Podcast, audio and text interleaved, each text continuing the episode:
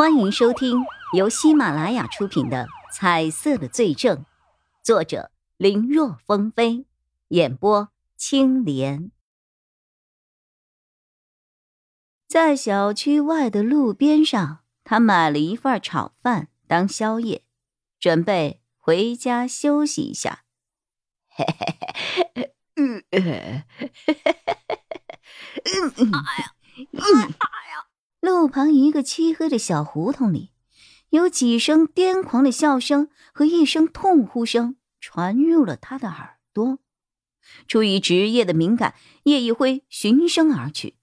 很快，在小胡同的一个拐角处，他看到了有两个人，其中是一个中年模样的男子，正一脚一脚的踢在躺在地上的人身上。他边踢还边骂着。去你娘的丑八怪！嗯，谁叫你，呃，呃，谁叫你大半夜的跑出来吓我的？看我不斩妖除魔，灭了你！嗯，去死吧你！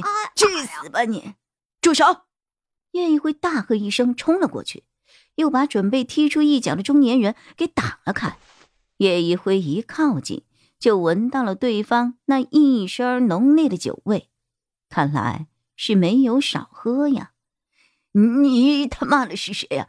别别管老子的闲事！中年人看有人冒头，顿时火气上来了，抡起拳头就要朝叶一辉招呼过来。叶一辉反手一个擒拿，将其制住。老实点，我是警察。说完，他赶忙转头看向一旁倒在墙角的人：“你没事吧？”呃我没事，我没事，谢谢警察同志，谢谢。随着倒在地上的人缓缓站起身来，借着路边忽明忽暗的灯光，叶一辉这才看清了那个人。一看之下，饶是他出警多年，见过不少人，心下也泛起了几分惊愕。男人瘦瘦小小的，估计也就一米六左右，但是他的头却明显比一般人的要大上一圈，让人乍看之下都不仅会想：这个身子真正能撑得起这个头吗？因为被踢倒在地上的缘故，他的脸上有不少的擦伤。血迹混合着污泥，让本来就不是那么好看的面容显得有几分恐怖。不过，让叶一辉惊讶的是，这个男子的右手，或者说那已经不能称之为手了，它更像是一坨比足球小不了多少的肉球。不过，仔细看的话，倒是还能从一些细枝末节的微微凸起处看得出来，有一些像是手指的地方。也不知道这个人的右手到底是经历了什么，怎么会变成这个样子？看着男子有些站不稳的样子，叶一辉连忙说：“你确定你没事吗？要不要我叫救护车来啊？你先别起来，坐那儿。”他这边正说话，被他扣住手臂的中年男子在那边一个劲儿的骂骂咧咧的，还想反抗。你他妈放开我！放开我！给我老实点！这人的力气不小，叶一辉实在没有办法，又要扣住这个人，又要去顾及另一名男子，他只好掏出手铐，把人给铐上，免得对方乱动。弄好之后，他一只手制止住了中年男子，让他不要乱跑；另一只手掏出手机报警寻求增援。为了以防万一，还让同事叫了一辆救护车过来。可等他这边刚挂电话，转身要看那位在地上蹲着的男子时，对方却不见了。看来这是在他打电话分散注意力的时候。掉了。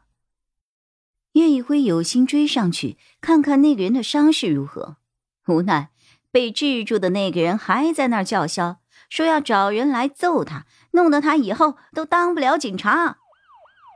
不多时，派出所的同事来了，将人也给带走了。叶一辉作为目击者，也得跟着过去。不过，中年人醉酒太深，根本没有办法询问，只能够让他先在派出所睡一觉，等明天酒醒之后再说了。叶一辉告诉同事，当时在场的还有一名男子，将他的特征说了一下，让同事们都留意一下，免得那个人受伤了自己都不自知，别倒在什么地方就麻烦了。一切处理妥当后，叶一辉便回家了。他快小半个月没有回家了，看着房中的些许灰尘，实在是没有精力去打扫了。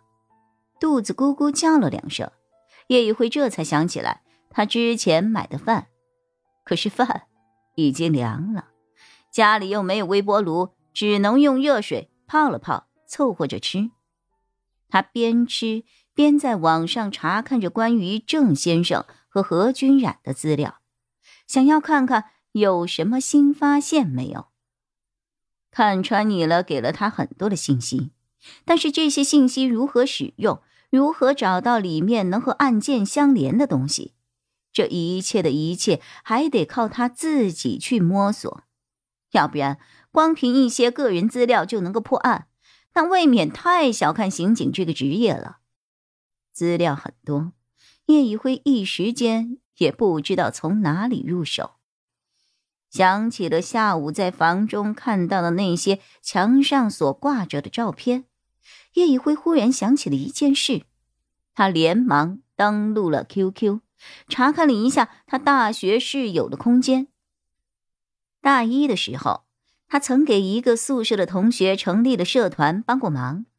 那个时候，他被赶鸭子上架一样，扮演过一个没什么表情的角色。记得那个角色好像叫 L，出自什么地方？因为他当时不看漫画。就不知道，可是那个角色人气实在是太旺了，后来还因此跟同学的团队去外地参加了一次国际动漫展，当时他还被好多人拉着一起拍合照，最后还因为人气值爆表，他挤进了最喜欢动漫人物的前十名。